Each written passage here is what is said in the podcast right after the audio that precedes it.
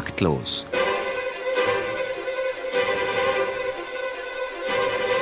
Das Musikmagazin von BR Klassik und der neuen Musikzeitung.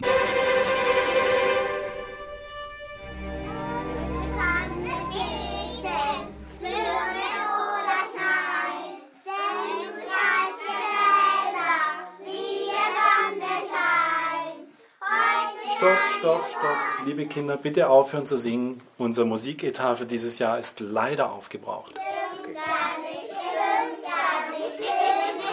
Stimmt wirklich nicht. Da haben Sie recht, die Kleinen, weil singen kostet nichts. Aber kopieren. Pünktlich zu St. Martin geisterte eine Schreckensmeldung durch die Medien, dass das frühpädagogische Singen deshalb in Gefahr sei. Im Auftrag der VG Musikedition hatte die GEMA in einem Flyer an vorschulische Einrichtungen darauf hingewiesen, dass das Kopieren von Noten rechtswidrig sei. Wozu Noten, fragt sich der Außenstehende vielleicht. Kindergartenkinder können nicht lesen, Noten schon gar nicht. Die Antwort Noten für die Pädagogen als Unterrichtsmaterial und für die Eltern. Die würden mit ihren Kindern vielleicht gern das eine oder andere Lied nachsingen. Die GEMA wies allerdings in dem Papier auch darauf hin, dass es durchaus einen Ausweg aus dieser Misere geben konnte. Gegen eine geringe Kopiergebühr von 56 Euro wären 500 Kopien lizenziert. Auch wäre man dann durchaus bereit, mit einzelnen Trägern über den Abschluss eines einfacheren Pauschalvertrags zu verhandeln so eine ähnliche Lösung wie der bereits seit Jahren bestehende Pauschalvertrag mit den allgemeinbildenden Schulen, der Vervielfältigen von grafischen Aufzeichnungen von Werken der Musik zu Unterrichtszwecken erlaubt. Na, dann ist ja alles in Butter. Herzlich willkommen zu Taktlos Ausgabe 149. Am Mikrofon begrüßen Sie Marlene Reichert und Theo Geisler. Und wir geben gleich an unsere Musiker, die uns jetzt den Rest dieser Stunde unterhalten werden, vom redlich erworbenen Notenblatt natürlich. Wir werden uns jegliche weitere Unterhaltung sparen, oder Theo? Na, na, na, na, na, na, liebe Marlene, also ganz so einfach ist es ja dann auch wieder nicht. Es geht da doch um ein bisschen mehr. Denk mal allein an den Verwaltungsaufwand, sowohl bei der GEMA wie auch bei den Kindergärten. Gibt es da vielleicht demnächst eine Notenpolizei? Denk vielleicht auch mal weiter. Wie sieht's an den Musikschulen aus? Was machen freiberufliche Musiklehrer, wenn sie nicht kopieren dürfen? Oder was macht einer, der bei Jugend musiziert für die Jury Notenmaterial mitbringen muss? Wer zahlt zum Beispiel dreimal Beethovens Diabelli-Variation, Kostenpunkt bei Bärenreiter pro Stück wohlgemerkt ungefähr 30 Euro. Tja, dann sollten wir mit unseren Gästen vielleicht doch mal über das Thema reden. Und wen wundert's vom Bärenreiter Verlag haben wir sogar wen da, nämlich Thomas Tietze. Er ist der Leiter der Rechtsabteilung und außerdem Vorstandsmitglied des Deutschen Musikverlegerverbandes. Schönen guten Abend, Herr Tietze. Guten Abend. Ich glaube, ein Rechtsbeistand tut uns ganz gut. Es handelt sich ja um ein rechtliches Problem im wahrsten Sinn des Wortes, um ein Urheberrechtsproblem. Herr Tietze, das Thema ist momentan aktuell. Ist es denn was Neues, dass Noten nicht kopiert werden dürfen? Nein, das ist überhaupt nichts Neues. Neu ist nur, dass mittlerweile das Bewusstsein der Musiker dafür, dass Noten dem Urheberrecht unterliegen und ein solches, solches geistiges Eigentum nicht einfach frei kopiert werden können, dass dieses Bewusstsein nun deutlich gestiegen ist. Und das ist im Dienste der Komponisten und Urheber, die von den Verlagen und anderen, Rechts und anderen Rechtsinhabern ja vertreten werden, von ganz entscheidender Bedeutung. Denn hinter steckt ja auch ein wirtschaftlicher Wert. Vielleicht kommen wir dann im, im Verlauf der Sendung noch intensiver darauf zu sprechen, denn das ist dieser wirtschaftliche Wert des geistigen Eigentums. Das ist eigentlich der, der Kern dieser ganzen Problematik. Mhm. Wenn ich jetzt eine Kopiergebühr bezahle, an wen geht denn das Geld eigentlich im Einzelnen? Am Ende geht es natürlich an die Urheber, mhm. denn die haben ja das Ganze komponiert und geschaffen. Und wer sind die Urheber? Das sind die Komponisten, das sind die Textdichter, das sind die Arrangeure, Bearbeiter, wer alles zur Feder gegriffen hat und etwas komponiert hat. Wie ist das bei alter Musik? Bei alter Musik hat es natürlich auch einen Urheber gegeben, mhm. sollte man meinen zumindest. Ja. Ähm, da ist die Sache ein bisschen komplizierter. Stellt sich jetzt die Frage, soll ich eine rechtswissenschaftliche Abhandlung nein, heute bitte haben? Nicht. Nein, nein, nein, Oder soll ich es versuchen, etwas kürzer darzustellen? Das ist gar nicht so einfach. Denn ähm, Normalerweise heißt es, 70 Jahre nach Tod des Autors ist das Recht abgelaufen, alles ist gut, man kann damit machen, was man will. Das ist mitnichten so. Das Urhebergesetz hat da einige zum Teil nicht unkomplizierte Regelungen eingebaut, die vielfach überhaupt nicht bekannt sind. Zum Beispiel ähm, unterliegt einem Urheberschutz auch noch eine wissenschaftliche Ausgabe. Das heißt also, wenn Sie die von Ihnen äh, genannten Diabelli-Variationen nehmen, Beethoven ist meines Wissens länger, länger als 70 Jahre tot.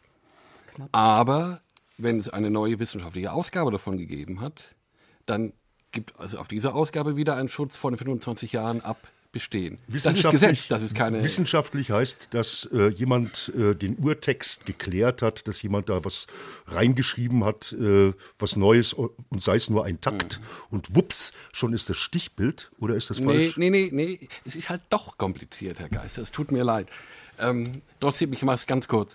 Ähm, die wissenschaftliche Ausgabe und der Schutz dafür ist die Belohnung dafür, dass ein Musikwissenschaftler intensiv in die Quellen geht eines Werkes, um die ganze Welt reist, denn die Quellen sind oftmals in, in New York, in Rom, in Paris und sonst wo verstreut. Er muss jeden Takt einzeln untersuchen, vergleichen mit alten Ausgaben und dann am Ende eine Ausgabe zu erschaffen, die mutmaßlich dem Willen des Komponisten und den Intentionen am, am ehesten entgegenkommt. Und das ist ein Aufwand, der oftmals, gerade bei einer ganzen Opernausgabe, ähm, viel mehr Zeit gekostet als die Oper selber zum Komponieren. Ja. Aber ähm, was haben Sie dagegen, wenn Eltern oder Kindergärtnerinnen ein paar Mal Laterne, Laterne, Sonne, Mond und Sterne kopieren? Ähm, bei den Liedern gar nichts. Denn da, Auch nicht, wenn es eine Bearbeitung von Detlef Jöcker ist? Da müssen, ja, da müssen Obwohl nicht bei Ihnen im Verlag. Äh, gut, Detlef Jürger nicht, aber gut, generell, und das wäre der nächste Punkt, neben wissenschaftlichen Ausgaben, natürlich auch Bearbeitungen sind urheberrechtlich geschützt. Aber Laterne, Laterne, das Lied, so wie es die Kinder, ich erinnere mich noch mit Grausen an meine Laternenumzüge mit meinen Kindern, man fror, schrecklich und, und sang diese Lieder, die Kerze ging da und aus und gut.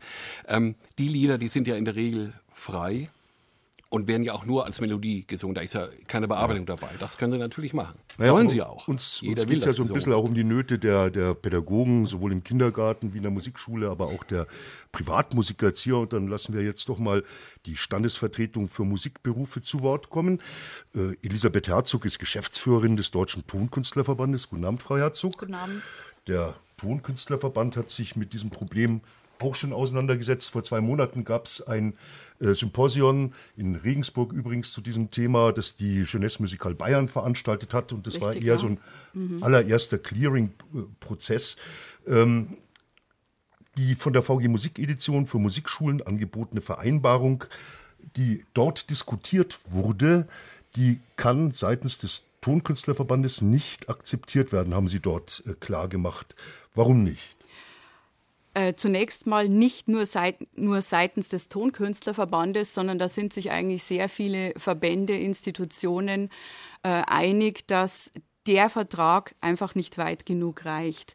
Das kommt schon daher, dass also einerseits die VG Musikedition schon mal nicht sämtliche Rechte vertritt. Das heißt, äh, es gibt Verlage, die eben nicht von der VG Musikedition vertreten werden.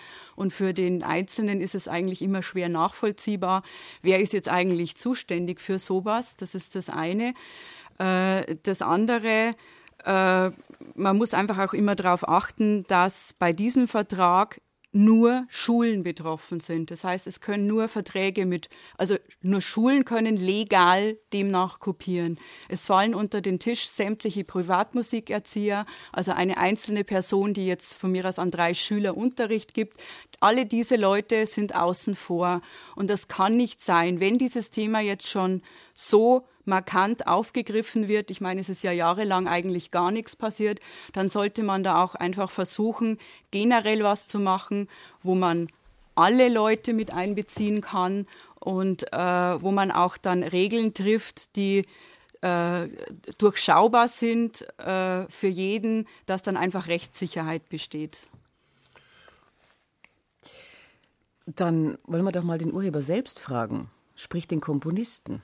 Mit Alexander Strauch haben wir einen ehemaligen Schüler von Hans Zender und Hans-Jürgen von Bose eingeladen, der seine Schwerpunkte im Musiktheater und Performativen gesetzt hat. Seine letzte große Produktion ist in Zusammenarbeit mit der Dresdner Semperoper entstanden. Schönen guten Abend, Herr Strauch. Guten Abend, hallo. Hören wir vielleicht mal in, erstmal in eins Ihrer Werke rein. Das heißt Menschen schneiden nach Platon für Computerchor, Zither und Cello.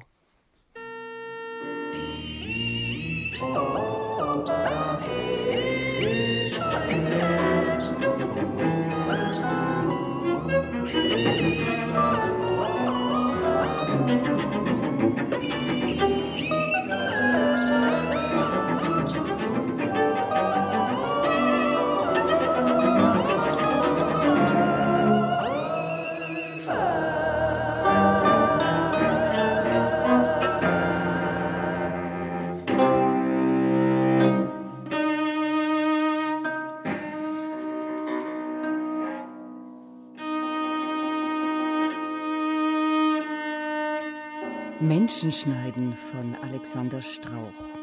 Herr Strauch, Ihnen als Komponist müsste doch schwer daran gelegen sein, dass man Ihre Interessen vertritt. Wie stehen Sie denn zum Kopierverbot? Ja, also ich bin der Meinung, für mich als Komponisten ist es eigentlich sehr schön, wenn meine Stücke unters Volk kommen. Ähm, deshalb habe ich eine grundsätzliche Entscheidung getroffen ähm, und arbeite verlagstechnisch jetzt mit äh, einem Verlag eines Freundes zusammen. Andreas Dahms hat den Verlag Copyas gegründet und dieser Verlag ist online und verlangt dezidiert, ähm, dass eben die Noten downgeloadet werden und ausgedruckt werden. Und wer eine gebundene Ausgabe möchte, also der muss extra eine Anfrage an den Verlag stellen ähm, und der bekommt dann vielleicht was, also was heißt vielleicht ein Angebot, ähm, aber grundsätzlich ist geplant einfach anschauen, in die Hand nehmen ähm, und am besten gleich spielen. Herr Tietze. Ja, ich habe einen kleinen Einwand. Ähm, ich habe mir das gleich notiert, damit ich es nicht vergesse. Ihr, Satz, Ihr erster Satz lautet, ich möchte gerne, dass meine Werke und das Volk kommen. Wollen Sie damit sagen, dass Werke, die nicht bei einem traditionellen Musikverlag sind, nicht unter das Volk kommen? Das ist unterschiedlich. Wäre ich beim traditionellen Musikverlag, käme ich vielleicht unter das Volk, aber das Problem ist, ähm, A, bin ich das nicht. Ich habe natürlich zum Beispiel auch Versuche gestartet, ähm, in diese Ecken reinzukommen, hatte aber eigentlich so dieses Vitamin B zum Beispiel auch nicht. Ähm, mein Münchner Lehrer zum Beispiel selber hatte große Probleme mit seinen Verlagen, war es beim Schott Verlag, ähm, ist dort gegangen, war da mit Ricordi, ist dort gegangen worden, ähm, ist jetzt auch bei dem gleichen Copy-Ass Verlag gelandet. Also es klingt jetzt wie so ein Auffangangebot, mhm. Copy-Ass, ist es natürlich nicht. Ähm, es ist natürlich klar, ein Verlag sucht sich natürlich, ähm, wie soll ich sagen, ein gewisses Marketing für seine Komponisten, ein gewisses Profil. Ähm, vielleicht passt unser Einst oder ich auch da vielleicht nicht dazu, zu den Verlagen, wo ich bisher im Kontakt war. Aber ich denke, für mich bietet Copy auch eine große Freiheit, weil im Prinzip kann ich jedes Stück, was ich komponiert habe, dort einfach verlegen, hm. ohne Probleme. Ich schicke einfach das im Computer geschriebene Stück dorthin, ähm, kriege einen Vertragsverlag zugeschickt und dann wird das Stück letztlich veröffentlicht. Ja. Und wenn dieses Stück dann veröffentlicht wird, also sprich, ich kann das kostenlos im Netz runterladen, wie kommen Sie dann auf Ihre Kosten? Ähm, ich setze vor allem auf die Aufführung. Das heißt, mich interessiert weniger, was ich mit den Noten verdiene, mich interessiert, was mit den gespielten Noten passiert. Also äh, im Prinzip versuche ich natürlich von Aufträgen zu leben und letztlich lebe ich natürlich von meinen GEMA-Einnahmen. Aber wirklich äh, leben von den GEMA-Einnahmen tue ich auch nicht, weil die sind meistens dann doch nur so groß. In meinem Fall, ähm, ja, das ist quasi so ein 15. Monatsgehalt oder sowas vielleicht. Ja. Mhm. Ich möchte auch, Herzog. Äh, ja. ja, ich wollte eigentlich nur zu, äh, anmerken, dass äh, das Zusammenspiel zwischen Komponisten, Verlag und einfach Interpreten eigentlich ein gutes Zusammenspiel sein sollte. Alle drei Gruppen leben voneinander. Und ich glaube, gerade in diesem Punkt Noten kopieren liegt momentan einfach noch so, noch so vieles im Argen, dass einfach die Gesetzeslage da ist, aber andererseits in der Praxis sehr vieles gemacht wird, was ich im Prinzip schon als Gewohnheitsrecht fast bezeichnen würde. Und in diesem Fall ich eigentlich auch dieses Gewohnheitsrecht in Anführungszeichen einfach auch einmal schriftlich fixiert haben wollte für bestimmte Bereiche. Ja. Also der Tonkünstlerverband vertritt ja beide Seiten, sowohl die Komponisten als auch die Interpreten. Von daher ist es uns schon wichtig, dass es einen Schutz des Urheberrechts gibt, aber auf eine praktikable Weise, dass man einfach in bestimmten Bereichen Noten kopieren ja. darf. Also da sind wir ja auch am Ball, die Verlage sind am Ball, die VG Musikedition ist am Ball und wir haben ja auch weitere Gespräche noch in den nächsten Monaten, da wird sich sicherlich einiges finden. Was ich aber gerne auch nochmal grundsätzlich anmerken möchte, ähm, äh, als Sie eben sagten, Sie möchten gerne auch für die, für die, für die privaten Musikerzieher, die eben nicht einer Musikschule anhören, ähnliche Bedingungen haben, wie es die VG Musikedition für Musikschulen anbietet. Schon unter ähm, den Vorzeichen der Gleichberechtigung. Also es ja, gut, muss da auf meine, jeden Fall was passieren. Das, das, das, das werden wir sehen. Was ich dazu aber grundsätzlich sagen möchte, wir wollen ja hier jetzt keine Verhandlungen führen, können wir auch, dann kommen wir vielleicht noch weiter. Aber, aber ist vielleicht auch die Zeit, nicht, reicht vielleicht vor. die Zeit nicht ganz so. Was, was mich bei all dem, um, bei den Diskussionen ums Kopieren stört, ist, dass immer vorausgesetzt wird, dass, dass ohne Kopien Musik machen gar nicht möglich ist. Ich halte das für falsch. Diese Ausgangsvoraussetzung ist einfach falsch. Ich es wird selber, aber in vielen Bereichen einfach ich, erschwert. Also gerade, ja, ich meine, wir haben hier jetzt ein äh, hervorragendes Orchester hier Äh, schon alleine, wenn ich mit einem Projektorchester spiele, ich Noten verschicken muss. Ich gehe immer davon mhm. aus, dass der Originalnotensatz vorhanden ist. Also das einmal abgegolten worden ist. Und dann zum Beispiel wäre eine Geschichte, warum ist es nicht möglich, dass sich für Probenzwecke und so weiter, wo ja auch eingezeichnet werden muss. Da sind wir schon wieder in den Verhandlungen und im Detail. Das wollen wir gerade nicht. Ich würde, wir, wir verhandeln jetzt nicht. Rum, Herr Geisler, da reden wir, im, im, im, Detail reden wir da gleich noch drüber. Ja. Äh, wir haben nämlich auch tatsächlich ein äh, Orchester hier, das äh, sehr zu zu einem allerersten kleinen Missfallen von Herrn Tietze scheinbar aus äh, kopierten Noten spielt, ist gar nicht so. Das heißt, es sind schon kopierte Noten, aber es sind ganz eigene, die äh, jetzt nicht an einen äh, Verlag gebunden sind. Wir haben heute die Blue Strings bei uns, ein Jugend-Jazz-Streichorchester, das Franz, Frank Wunderer gegründet hat. Herr Wunderer, äh, Sie sind Geigenlehrer an der Kreismusikschule in Fürstenfeldbruck. Wie gehen Sie denn in der Praxis mit dem Kopierverbot um? Erstmal von meiner Seite auch einen wunderschönen guten Abend. Ja, das Kopierverbot ähm, lässt sich an manchen Punkten umgehen, indem man ein Stück auswendig spielt, indem man mit Eigenkompositionen arbeitet, wie heute Abend. Aber das sind nur die Randerscheinungen. Also für mich als jemand, der mit vier Orchestern arbeitet, der Streichorchester hat, die nach Probenwochenenden Teilnehmer von 100 Streichern beinhaltet, ist dieses Nicht-Kopieren ein äh, großer Vorsatz, auch von unserer Seite, aber meines Wissens und in der Praxis einfach nicht praktikabel, weil die Bezeichnungen allein in den Lehrkräften von Jahr zu Jahr so unterscheiden, dass wir manchmal darauf zurückgreifen müssen. Auch die Originale, die wir haben, kommen in dem Zustand zurück, dass ich sagen kann, ich kann sie kein zweites Mal mehr verwenden. Herr Wunderer, was würden Sie sich für, für sich und Ihre Schüler wünschen? Also ich würde mir wünschen, dass man sozusagen beim Erwerb den Erwerb eventuell etwas teurer ansetzt, aber bei dem Erwerb für ein Projekt diese Kopiererlaubnis, es gibt auch einen Verlag, der das macht, diese Kopiererlaubnis bekommt und damit dann mit gutem Gewissen auch auf der Bühne ähm, auftreten kann, weil ich weiß nicht, wie ich bei 100 Streichern ansonsten mit bezeichneten Noten ähm, wir hatten das Projekt, wir haben uns die Noten besorgt, hatten aber die für 100 Streicher die Striche einzutragen. Also wir waren Stunden, statt mit den Schülern zu arbeiten, damit beschäftigt, dass alle Schüler die gleiche Stimme haben. Wenn ich sie einmal bezeichne und kopiere, weiß ich, dass alle St Schüler die gleichen Striche und die gleichen Noten haben.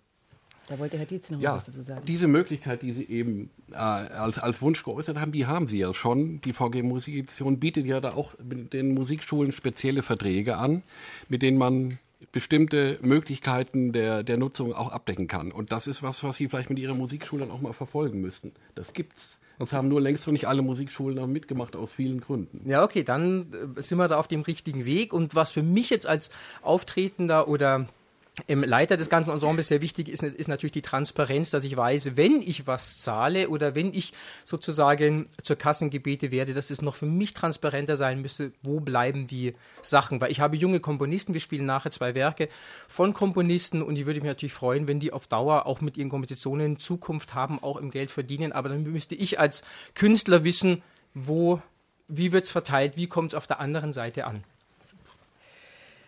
Äh, Sie haben ja schon gesagt, dass Sie Ihre Schüler vom Notenblatt wegdenken lassen. Das liegt aber nicht allein am Kopierverbot. Nein, ganz sicher nicht, sondern eigentlich, dass ich sozusagen nach langer, langer Streicherarbeit als klassischer Musiker mit klassischer Hausmusik angefangen, irgendwann gedacht hatte, na, es muss auch noch anders gehen. Dann habe ich selber Jazzgeige studiert und jetzt bin ich sozusagen dran, das dem Nachwuchs weiterzugeben und hatte die wunderbare Möglichkeit, eine Streicher-Big Band zu gründen, die jetzt ins siebte Jahr geht mit vier Nachwuchsorchestern an der Basis arbeitet, weil ich sage, Streichunterricht oder der Geigenunterricht kann heute auch anders klingen und deswegen sind wir sehr froh, dass wir auch heute hier mit dabei sein dürfen. Und wir freuen uns sehr, dass wir jetzt das Ergebnis Ihrer Arbeit hören dürfen.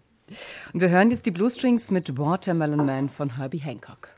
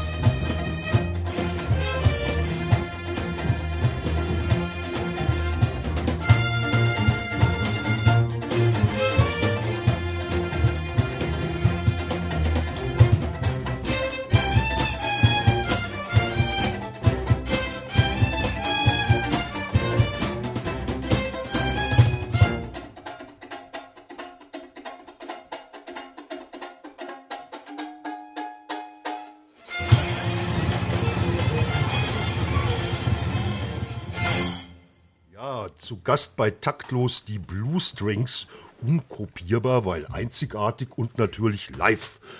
Um den bitteren Rest, die Diebe an Xerox, Rico und HP, kümmert sich jetzt unser Musikschulblockwart Dr. Martin Hufner. Sein Argusauge ist hellwach, wenn sich die rohen Rotten der Notenräuber dem Copy Center der Musikschule nähern.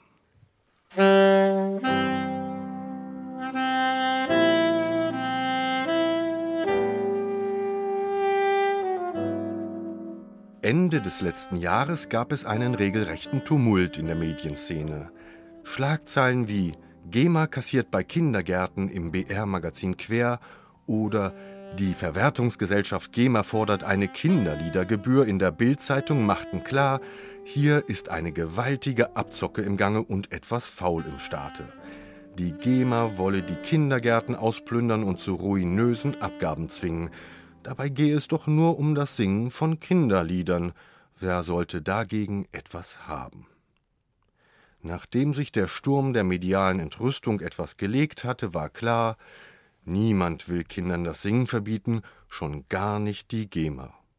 Wohl aber den Erziehern in Kindergärten das unentgeltliche Kopieren von Noten, denn was offenbar weithin unbekannt war, das deutsche Urheberrecht sieht seit 1985 ein ziemlich striktes Verbot des Kopierens von Noten vor. Darüber wacht übrigens ausnahmsweise auch nicht die GEMA, sondern die weithin unbekanntere Verwertungsgesellschaft Musikedition. Wer also dachte, er könne mit Noten so umgehen wie mit Büchern, auf den Kopierer legen und vervielfältigen, denn auf Kopierern und Druckern sind schon mit dem Kauf sogenannte Geräteabgaben getätigt worden, saß einem Irrtum auf. Noten sind eben doch etwas ganz Besonderes.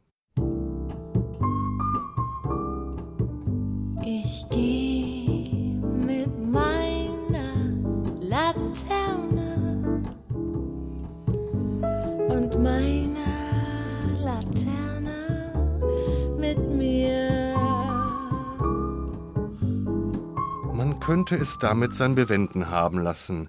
Die Sache scheint geklärt, denn auch Urheber müssen ja von etwas leben. Da ist es doch nicht zu viel verlangt, für 500 Notenkopien im Jahr 56 Euro zu berappen. Umgelegt auf einen Kindergarten mit 56 Kindern wären das 1 Euro pro Jahr. Doch selbst dann kann man Probleme bekommen. Wer denkt, er schreibt dann fünf Lieder auf einen Zettel und kopiert diesen dann, ist falsch gewickelt. Die Kopienabgabe gilt nicht für die Kopie an sich, sondern für jedes Lied einzeln. Bei unserem Beispiel wäre bereits nach 100 Kopien pro Jahr das Ende der Fahnenstange erreicht.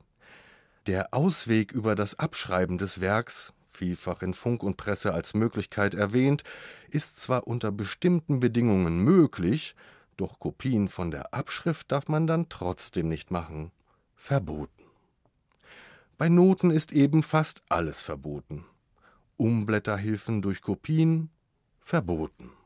Arbeitskopien zum privaten Studium von Noten verboten, verboten, verboten. Es sei denn, man hat die Erlaubnis vom Urheber und oder Verlag. Der Gesetzgeber will es einfach so. Aber kann dies im Sinne der Urheber sein, die gerne vorgeschoben werden? Warum Notenkopien anders behandelt werden als die von Texten oder von der Musik selbst, wird ein ewiges Geheimnis in den Untiefen unseres Rechtssystems bleiben. Und ob es dem Rechtsempfinden der Allgemeinheit gut tut, derartig komplexe Regelungen zu machen, die selbst Urheberrechtsexperten oft ratlos zurücklassen, wäre ebenso zu hinterfragen. Bleibt also nur das Auswendiglernen oder Improvisieren, denn auf Kopien in grauen Zellen muss man, zumindest gegenwärtig, noch keine Abgaben machen. Das Licht geht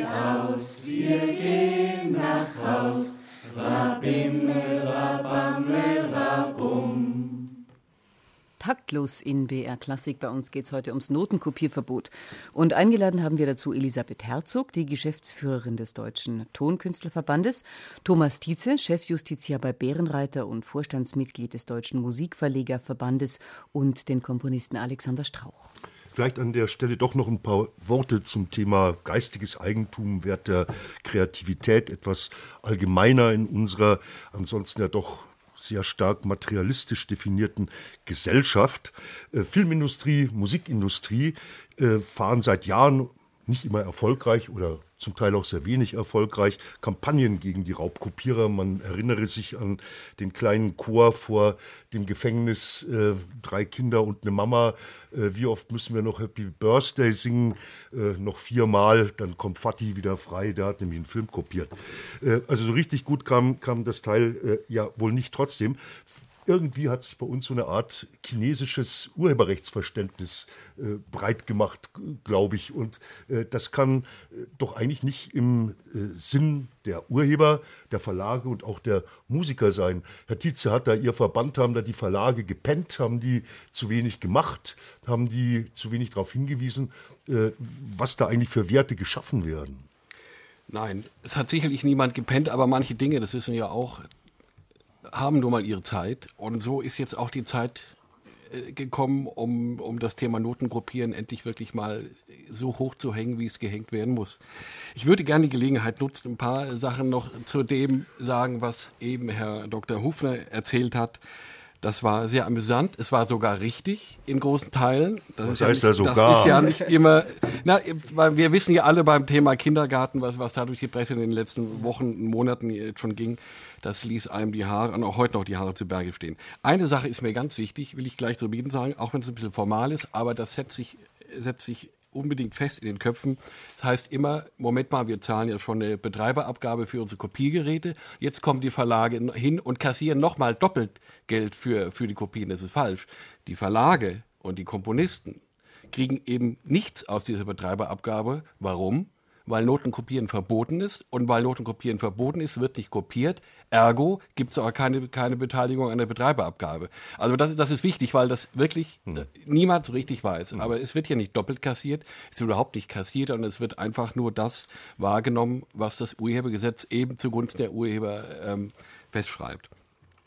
Also auch ich möchte noch kurz äh, einwerfen, Noten kopieren an sich ist nicht alles verboten. Notenkopieren urheberrechtlich geschützter Werke ist Haben verboten. wir ja eben schon drüber gesprochen, was genau. alles geschützt sein kann. Genau, und, und ich glaube, dass das nach wie vor das große Problem ist, dass eigentlich nur noch ein Jurist begreifen kann, was da jetzt tatsächlich geschützt ist, was frei ist, was darf ich und was darf ich nicht. Und nicht kopieren kann äh, wir können einfach, einfach von, von der Nutzerseite her immer nur wieder äh, auf sie zugehen und wir wollen zusammenarbeiten, dass wir einen Weg finden, dass diese Sachen einfach klar definiert werden, dass jeder klar weiß, was darf ich, was darf ich nicht.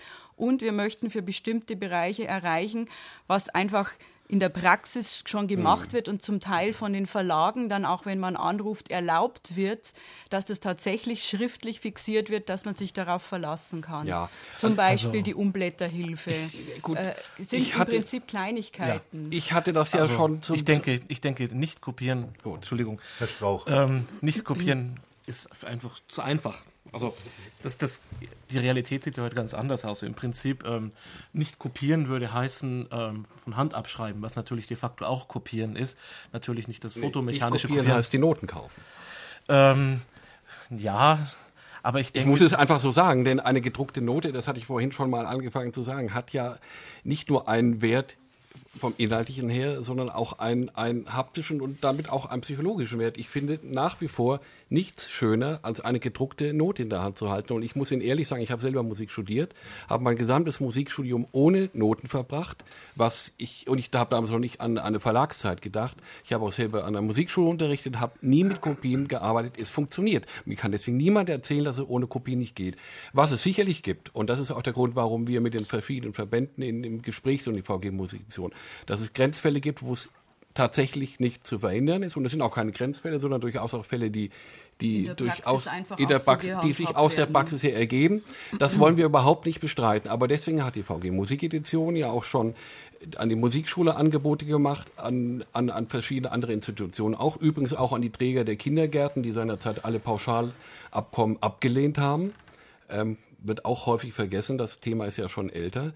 Ähm, also es, es, es, Aber mir scheint es immer so, dass das immer noch irgendwie so Spezialverträge sind.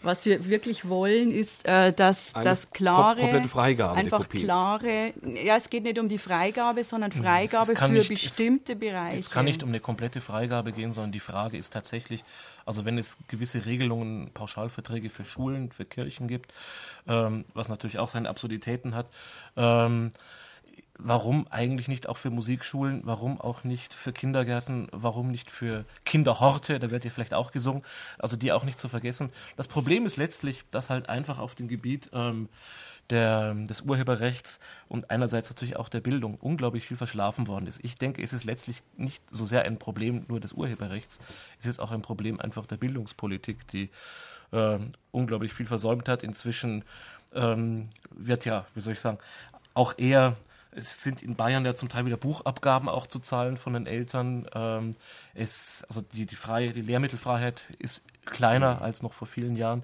Ähm, dann natürlich, wie soll ich sagen, auch wenn es nur irgendwie 50 oder 56 Euro für 500 Kopien sein mögen, ähm, was natürlich wirklich ungünstig ist, dass es über die GEMA gelaufen ist, die ja sowieso ein Reizwort ist, GEMA und GEZ, da sieht der Bürger immer rot. Ja. der Ähm, Bürger und, und, und viele Medien, aber inhaltlich ist das absolut der, das, der richtige Weg gewesen. Also ich bin eigentlich ein Verteidiger der GEMA, als bin auch froh, äh, ja, dass es sie gibt. Aber ähm, im Prinzip ähm, denke ich zum Beispiel, warum zieht sich die GEMA den Schuh VG Musikedition da zum Beispiel wieder an? Ja, gut, die VG Musikedition hat halt bis jetzt wohl niemand ernst genommen. Wenn die GEMA kommt, dann, dann haben alle Angst. Also, da, also da, da, muss ich, da muss ich widersprechen. Die VG Musikedition hat nicht hat nicht niemand ernst genommen, sondern die VG Musikedition ist eben eine kleine Verwertungsgesellschaft, viel, viel kleiner als die GEMA und hat daher nicht die Durchsetzungsmöglichkeit und auch die Möglichkeiten, bestimmte Kontakte und, und, und, und administrative ähm, Möglichkeiten zu nutzen. Das kann die VG Musikedition nicht und deswegen hat sie sich an die GEMA gewandt, die natürlich gesagt hat, gut, das gehört ja auch zu unserem, zu, zu unserem Arbeitsbereich. Es ist ja alles nichts anderes als eine Wahrnehmung der Rechte der Urheber. Und deswegen hat sich auch die GEMA keinen Schuh angezogen, sondern hat einfach die VG Musikedition bei dem unterstützt, für was die VG Musikedition Aber ich da glaube, ist. da liegt ja eigentlich schon der Hase im Pfeffer. Die VG Musikedition vertritt ja nicht alle Rechteinhaber. Schon allein da hakt's. Also man müsste eigentlich eine Regelung finden, dass der Nutzer sich darauf verlassen kann, wenn ich in Verhandlungen mit der VG Musikedition war, so jetzt bin ich auf der legalen Seite. Und das müsste eigentlich meines Erachtens, wenn es einen anderen Weg nicht geht, müsste das auf gesetzlicher Ebene Das ist geregelt werden. So ähnlich wie das GEMA-Problem. Nach dem Motto, ich bin Komponist und bin nicht in der GEMA, äh, muss ich erst nachweisen, dass ich nicht in der GEMA bin, um tatsächlich irgendwie dann direkt an mein Urheberrecht zu kommen. Aber Und es gibt keine VG Musikeditionsvermutung, wie das hier im, im, im Ja. Juristendeutsch heißt. Die VG Musikedition, da kann ich Sie wirklich beruhigen. Die VG Musikedition vertritt die weit, weit überwiegende Zahl aller deutschen Musikverlage, nämlich 700 Musikverlage. Aber warum, Und warum Da sind Von circa alle, 1000. Ja, aber wer sind denn die 300? übrigen 300? Die übrigen 300 sind ja, muss ich ganz offen sagen, nicht die Verlage, aus denen ständig gespielt wird. Na, Das trotzdem- sind, das sind ganz kleine Verlage, Tietze, die ein Repertoire haben, was vielleicht- zum Teil ja, aber wobei die wären ja erst Bereich recht vielleicht angewiesen ein auf. Vorschlag, ein Vorschlag mal einfach zur Vereinfachung. Warum sattelt sich die VG Musikedition nicht auf den Verhandlungszug, der mit den Geräteherstellern äh, im Grunde genommen ganz gut fährt? Auch die kleine VG Wort hat da inzwischen schöne äh, Erfolge erzielt. Warum äh, lässt sich das nicht auf dem Weg regeln? Das wäre doch irgendwo ein ganz einfacher. Herr Geißler, man kann ja alles andenken, aber da sind natürlich Man muss es auch Detail- weiterdenken. Wir denken auch weiter. Machen wir nachher beim Bier auch noch. Okay. Ähm, das Ganze hat natürlich sehr viele juristische Fallstricke, die hier zu erläutern auch zu sehr ins Detail gehen würden. Letztendlich wollen die Verlage im, im Dienste der Komponisten, die eben immer vergessen werden, wenn wir jetzt von VG Musik und GEMA sprechen. Es geht um die Urheber und da muss ich auch noch mal, Herr Strauch, sagen, in dieser ganzen Kindergartengeschichte und allem höre ich keinen Aufschrei der Urheber, die sagen, Moment mal, was macht ihr? Natürlich, warum kommt kein Aufschrei? Weil die Urheber, Herr Geister hat es doch eben schon gesagt, Geld verdienen wollen und Geld verdienen müssen. Das, das ist ein ganz wichtiger Punkt. Niemand hat etwas zu verschenken. Geistiges Eigentum ist ein Wert, mit, mit, dem, der, mit, dem, der, mit dem der Urheber sich sein Leben und seine Familie und sein Auto finanziert. Aber ist und deswegen erschüttert, einen Satz Ja, deswegen ja, ja. er- erschüttert mich das wirklich, ich muss, ne, erschüttert glaube, zu viel gesagt. Moment, aber ich, ich ärgere mich wirklich darüber, dass in dieser ganzen Kopierdiskussion, auch gerade in den Kindergärten hat man das wieder exemplarisch bemerkt, das geistige Eigentum, der Wert des geistigen Eigentums vollkommen ignoriert wird. Wenn ein kleines Kind im Sandkasten im Kindergarten seinem anderen, anderen Kind das Förmchen wegreißt, kommt die Kindergärtnerin an und sagt, dass du darfst dem Karl Gustav aber nicht das Förmchen abnehmen, weil das gehört nämlich dem. Das erwarten Und- auch die Eltern natürlich. Und nichts anderes haben wir hier. Beim Kopieren, Das, geistiges Eigentum ist ein Eigentum genau glaub, wie das ein Autor auch. Ja, aber das ist wird doch- immer übersehen. Es ist doch so, dass- sind wirklich. wir uns einig. Vom Grundsatz her sind wir uns einig, dass geistiges Eigentum geschützt gehört. Darum geht es ja auch gar nicht. Es soll, wenn jemand äh, unterrichtet, wenn jemand Noten nutzt zum Vorspielen oder was auch immer, der soll einmal zumindest das Original haben, also für seine Stimme das Original besitzen. Worum es uns geht, ist Arbeitskopien zu machen, Kopien zu machen, damit solche Sachen zum Umblättern taugen, einfach bestimmte Punkte. Und da glaube ich, wenn es einen Katalog gäbe, wo man weiß, Genau. so jetzt bin ich rechtlich auf der richtigen Seite, dann würden sich auch viele, also ich würde sogar so weit gehen, wenn diese Rechtssicherheit da ist, dann werden die Noten auch gekauft, wenn es dann heißt, ich habe das Original, jetzt habe ich die Möglichkeit, das so und so zu verwenden. Mhm. Solange diese Rechtssicherheit nicht da ist, warum soll ich mir das Original dann kaufen? Aber dann kann ich es Problem, gleich Frau irgendwo Herzog, ein, ein Satz nur dazu. Frau Herzog, ich kann nur sagen, Sie haben recht. Und genau das ist der Grund, warum wir hier zusammensitzen, warum wir auch vor einiger Zeit in Regensburg zusammensitzen und in einiger Zeit auch wieder in Regensburg zusammensitzen werden. Genau deswegen, weil die Verlage, ich habe es eben schon angedeutet, die Verlage sehen, dass es aus der Praxis heraus bestimmte, bestimmte Wünsche gibt, wie man mit dem Thema Kopieren umgehen kann. Und da niemand und gerade auch die Verlage nicht wollen, dass die praktische Musikausübung, eben das Musizieren, behindert wird, deswegen sitzen wir hier zusammen. Was wir alle wollen, ist, dass die Leute Musik machen, denn davon leben auch die Verlage. Wir leben nicht davon, dass wir irgendwelche, ähm, äh, irgendwelche Gesetzbücher auf unsere Noten legen und sagen, ihr dürft damit gar nichts machen. Was wir wollen, ist, dass musiziert wird, dass vor allen Dingen auch die Kleinen und die Kinder musizieren, denn das sind auch wieder die Kunden von morgen. Und das, das- wollen wir. Und das wollen wir Machen wir. auch. Und deswegen wollen ja wir jetzt, dass gut. die Bluestrings musizieren. Ohne Noten, mit Noten, auf jeden Fall mit ganz eigenen. Live bei Taktlos. Die Bluestrings von der Musikschule Fürstenfeldbruck und jetzt mit Power of Dreams, einer Gemeinschaftskomposition der Band. Und dann danach sofort die taktlos Meldungen aus der Welt des Wahren, Schönen und Guten mit Gabi Hintersteuße. Aber zunächst die Blue Strings mit Power of Dreams.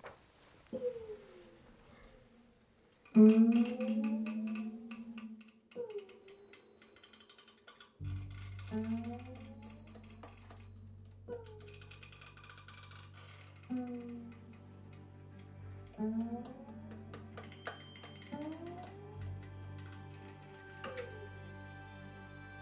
嗯。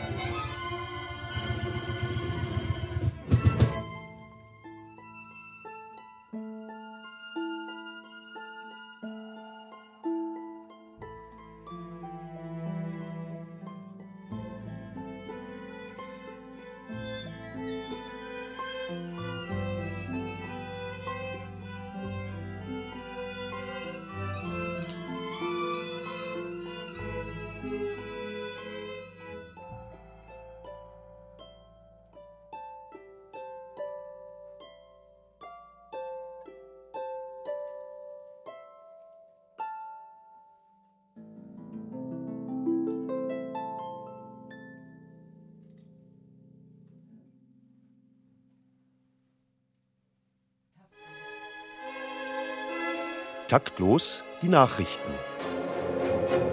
Bayreuth, München.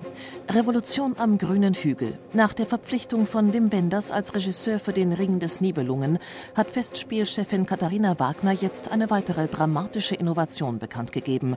Sie lässt das Ring-Epos komplett neu komponieren. Nach bald 200 Jahren hat sich Uropas Tonschöpfung doch im wahrsten Sinne des Wortes erschöpft. So Wagner bei der Concept Presentation Party in der Münchner BMW-Welt. Stolz benannte sie das Stream-Team für die Musik des neuen Ringes. Es handelt sich um den berühmten Münchner Kompositionsprofessor Moritz Eggert und einen weithin noch unbekannten Songschreiber namens Elton John. Kassel. Die Verwertungsgesellschaft Musikedition gibt die Einrichtung eines Notensicherheitsdienstes kurz NOSI bekannt. Hiermit sollen Daten über Verstöße gegen das Notenkopierverbot dokumentiert werden.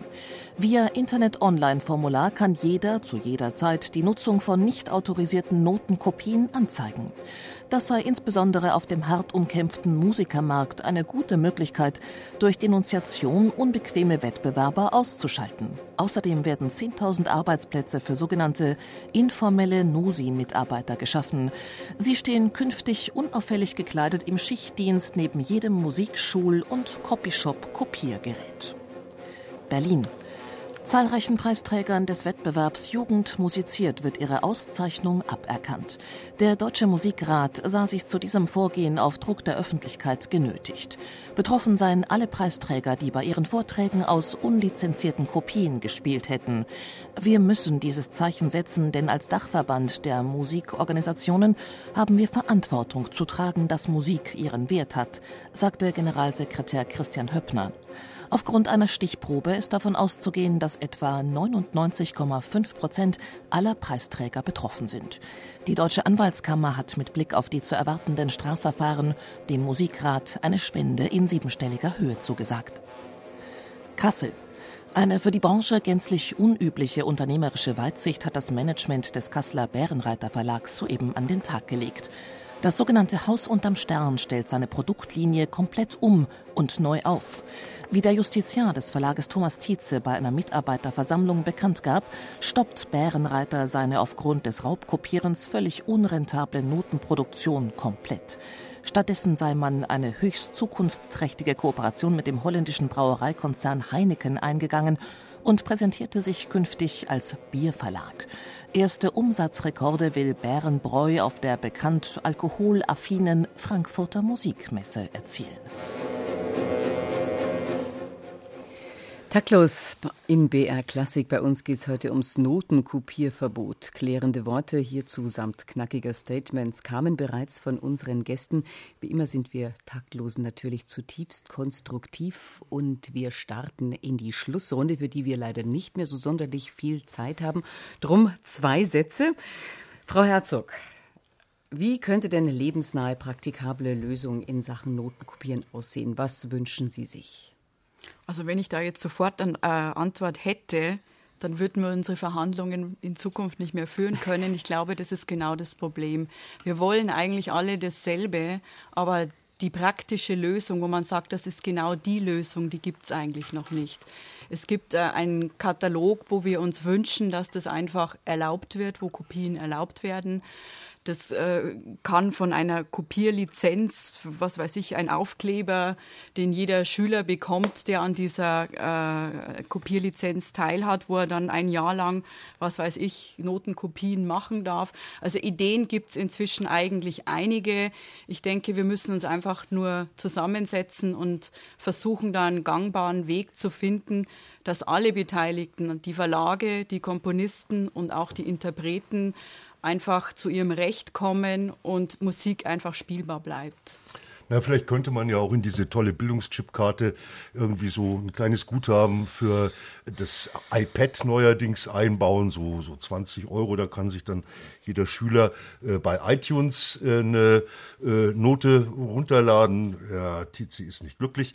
Ähm, trotzdem, ich meine, sehr viel von der ganzen Geschichte wird ins Internet abwandeln. Das können wir heute nicht mehr abhandeln. Da machen wir eine Extrasendung im gleichen äh, Kreis. Thomas Tietze, was können denn die Verleger, was können die Notenstecher tun, damit den wirklich ja äh, irgendwo nachempfindbaren lebenspraktischen Bedürfnissen der Musiker und der Pädagogen entgegengekommen werden kann.